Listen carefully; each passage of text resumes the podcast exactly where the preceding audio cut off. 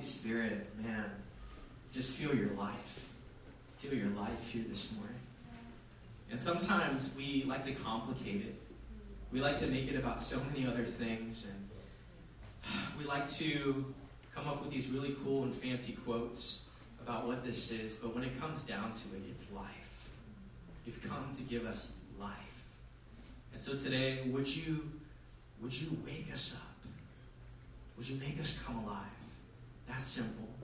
Let the gospel make us come alive in your presence today. In Jesus' name we pray. Amen. Our community, we've been fasting along with the global church for the last 40 days during a season that we call Lent. And we are officially done with fasting now. Isn't that great? Oh man, Dan is so happy. I can see the joy of the Lord all over him. But I don't know if you knew this, but the season of fasting, which typically lasts 40 days, known as Lent, Easter actually kicks off the next season on the church calendar, which is known as Eastertide, which is about 50 days that leads up to Pentecost Sunday when the Holy Spirit fell upon the early church. And how many of you guys know that the feast is better than the fast? Mm. And I think a lot of times we put a lot of emphasis on the preparation, on getting our hearts right. And Lent is all about a time, Lord, prepare my heart so I can experience the fullness of resurrection, the fullness of Easter. But I think sometimes we don't get to the feast. And what Eastertide is supposed to be, while Lent is preparing our hearts to understand and fathom the fullness of resurrection, Eastertide is meant to live in the reality of resurrection. That is, we are to live for the next 50 days in a constant awareness with our hearts open wide. Lord, I want to experience the reality of resurrection. Not just an idea in my head, not just a good sermon quote, not just something I could tweet or Instagram share, but something that is lived in my daily experience. And I think some of us never get to that. A lot of us, we've been wedding planning for our whole lives, and we never had the wedding party. But today, I believe God is kicking off the party. He's awakening a season, stepping us into a season where resurrection isn't just a good idea. Resurrection is the way and the life that we live. And that's what today is about. That's why millions of churches all around the world are celebrating and singing Christ is risen. Not just because it's a cool idea, not just it's a good story, but because for our lives it means that we too can come alive. We've been in a collection called um, Upside Down, where we're going through the Beatitudes. And man, worship night on Friday was off the hook. We had people from our community pray through each of the Beatitudes, and all of them were so good. And it's just cool seeing that. And today was supposed to be the sermon on the last Beatitude. I'm going to try to tie it in. I don't know how well it's going to fit in, but Matthew 5:10. This is the last beatitude, and I, I know it's not a typical Easter passage, but I believe God's speaking to us in this. And this is what it says. Blessed are those who are persecuted for righteousness' sake, for theirs is the kingdom of heaven. Blessed are you when people revile you and persecute you and utter all kinds of evil against you falsely on my account. Rejoice and be glad, for your reward is great in heaven. For in the same way they persecuted the prophets who were before you. Worst passage for Easter ever, right?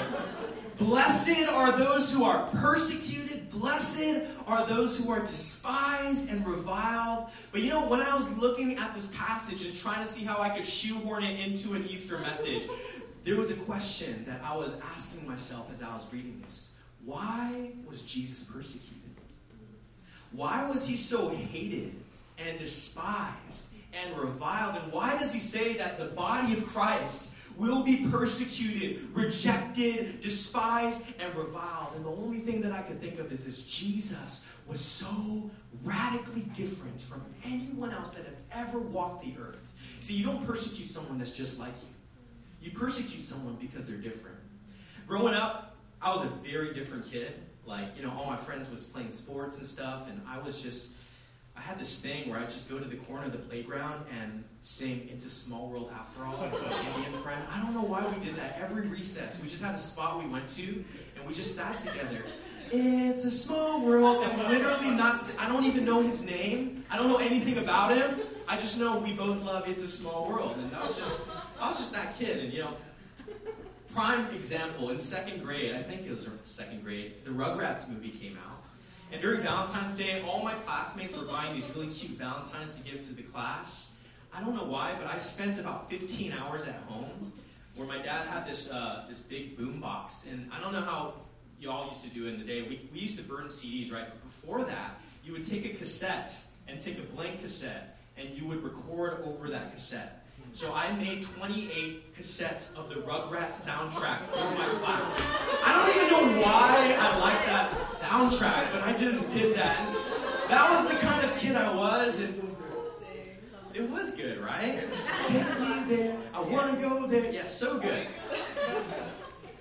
But I knew from a very young age I was different. And when you're different, you're often rejected. You're often reviled. And in this case, Jesus was so different that people weren't ready. He came and he pushed the boundaries of the status quo. He pushed the boundaries of what was normal. He stood against what was common in that day and age. And there was something about this man. When people encountered Jesus, they said, There's something different about him. And I don't know if I like it or if I hate it, but I can't help but be drawn into them. And when I think about why Jesus was persecuted, it's because he was so different. There's a movie that came out recently called Everything Everywhere All at Once. If you have not seen it, you need to go to the theaters today after church and experience God. It is such a good movie. But the thing I love about this movie is when I was sitting from the moment the movie started to the moment the movie ended, there was something different. I had never seen anything like it before, and it was a cinematic masterpiece. There was a scene of Sigourney Weaver with hot dog hands. You will never see anything like it. And what the message of Easter is, is there is a man who came 2,000 years ago, and there's never been anyone like him. Do you know how different he is? Do you know how beautiful he is? How many of you know that Jesus didn't come to make bad people good? He came to come make the dead come alive. That's why he came. What does the crucifixion of a Jewish rabbi 2,000 years ago have to do with me? It's not that I could be a morally good person. It's not so I could check off the religious checkbox. It's not so I could be in good standing. It's so that I could come alive. And this is why Jesus came. That I was once dead without God, but Jesus came as a man and gave me life. We spend so much time talking about life after death. But what about life before death? Because when Jesus came, he didn't come just to give us a ticket to heaven. He came so that we could have life even before we die. Even before those pearly gates open and little angel cherubs that look like Zion are floating around with harps. even before we enter into paradise, Jesus came to give us life and life to the full. In other words, resurrection isn't just for the afterlife, it's for your Monday morning zombie mode as you're getting up, going to work. Resurrection is for that. Resurrection is for your broken relationships. Resurrection is for your shattered dreams. Resurrection is for your dead ends in your career. Resurrection is for every part of our lives, and we don't have to wait to heaven to experience that life. We can access that life right here, right now. There's something inside of that's longing for that life. I don't know if you've ever felt it. Maybe you felt it when Jacob was hitting the high note in Forever.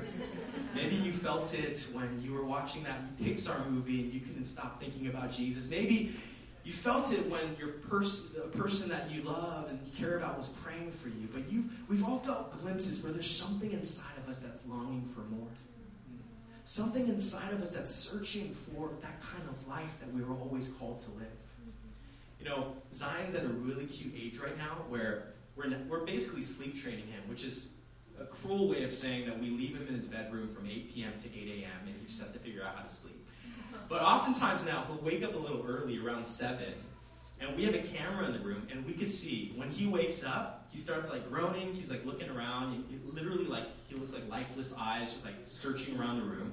But at some point, about 10 minutes after he wakes up, he gets on his belly and we have a little, um, on our crib, we have this little sheet so he can't look outside and be distracted by the things in the room. But he's peeking out, out of the curtains. You know who he's looking for? He's looking for us. And for like 20 minutes before we go into the room, he's just like looking. Where's mom and dad? Even this morning, we left him in the playpen in the living room while we were getting ready in our bedroom in the bathroom. And I, I peek over, and Zion's sitting on the floor. He has a toy. He throws it away, and he's just looking around. He's just looking, and as soon as we walk into the room, he goes like this. You know, you know his smile, right? Like, I think he's broken. He smiles all the time. And then when we get close, he just lifts, lifts up his hands and there's something inside of you and I that's just longing for God. That's just like, even when I'm by myself and I have all my toys and I have all the things that are supposed to make me happy, that are supposed to fulfill me, that are supposed to satisfy me, I have everything that I need, but something inside me needs something more. There's, there's a piece of my heart that can't be filled by anything here that's longing for God. And I believe today, God is saying, I'm right here. I have come 2,000 years ago so I can be right here in this room on April 17, 2022, two years into the pandemic, where many of you have given up on church and you hate online. I hate online church.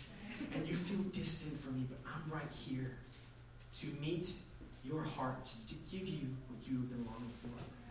What am I getting at? Easter isn't just a day we celebrate, it's a people we are called to become. Resurrection isn't just a one time event in history, it's something we're called to practice every day. And what does it look like? It's like coming this morning and saying, Jesus, you have risen. I need your life. It's like waking up on Monday after the Easter high has worn off and you have digested all your Spark social food and the, the, the fun of the baptism is no longer there and you're just in your room by yourself saying, I don't want to open the Bible, I don't want to pray, and you're not feeling it. It's waking up Monday morning and saying, Jesus, I need your life. It's at work in the middle of the day when you're like, why am I still at this job that undervalues me, that underpays me? I don't even like doing this. It's in that moment saying, Jesus, I need your life. It's in your broken relationship. Man, we're fighting. We can't figure it out. We don't know how to get past this. That's when I need your resurrection life. You see, resurrection isn't just a one time event, it's something we are called to practice every single day. That's what it means to be an Easter people. I want to read 1 Corinthians 15, 16 through 20 in the MSG version. Y'all know why I like the MSG version. Yes, it's because I'm Asian. Yes, it's because I like MSG. And this is what Paul says If corpses can't be raised, then Christ wasn't, because he was indeed dead. And if Christ weren't raised, then all you're doing is wandering about in the dark as lost as ever. It's even worse for those who died hoping in Christ and resurrection because they're already in their graves. If all we get out of Christ is a little inspiration for a few short years, we're a pretty sorry lot. But the truth is that Christ has been raised up, the first in a long legacy of those who are going to leave the cemeteries. There's any word for you today, it's this. We don't have to sit in our graves any longer. We don't have to sit in our cemeteries any longer. Because how many of you know that resurrection happened while it was still dark outside? Scripture says the account of resurrection, the disciples came, and the Bible says it was still dark as they approached the tomb. What am I talking about? Some of you, you're hearing all this, you're like, resurrection life, amen, Pastor. Easter, amen. Jesus risen, amen. But you still feel like you're in the dark. But this is precisely the place where resurrection happens.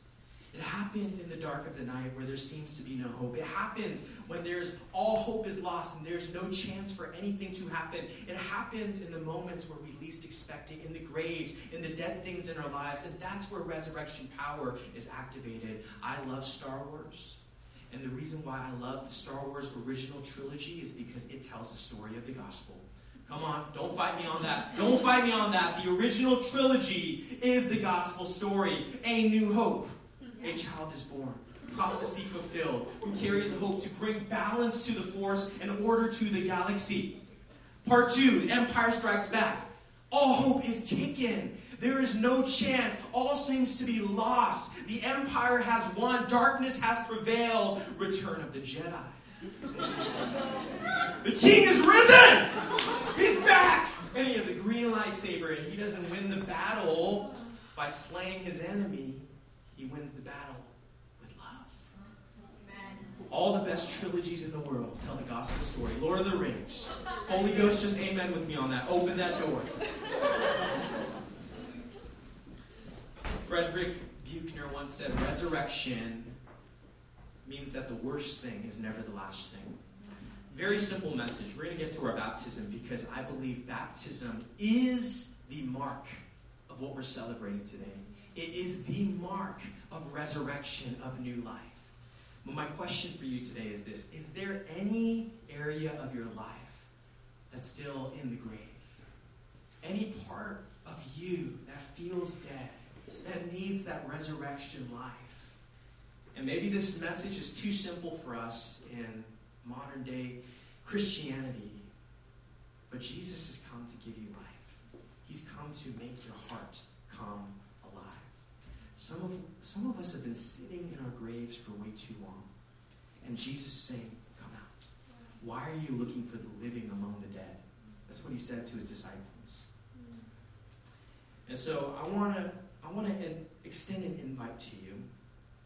I want to invite you if you are feeling any part of your life that feels dead, if you're feeling like what we mentioned earlier, dead religion, you're carrying the weight of that. If you're feeling any part of your life that needs that resurrection life, whether it's personally, whether it's in relationship, whether it's wherever it might be, the invitation today is Jesus says, I have come to give you life and life to the full.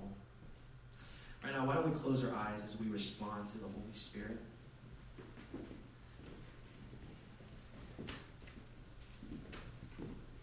God, I thank you that you have come to give us life and life to the full. And right now, we come before you broken.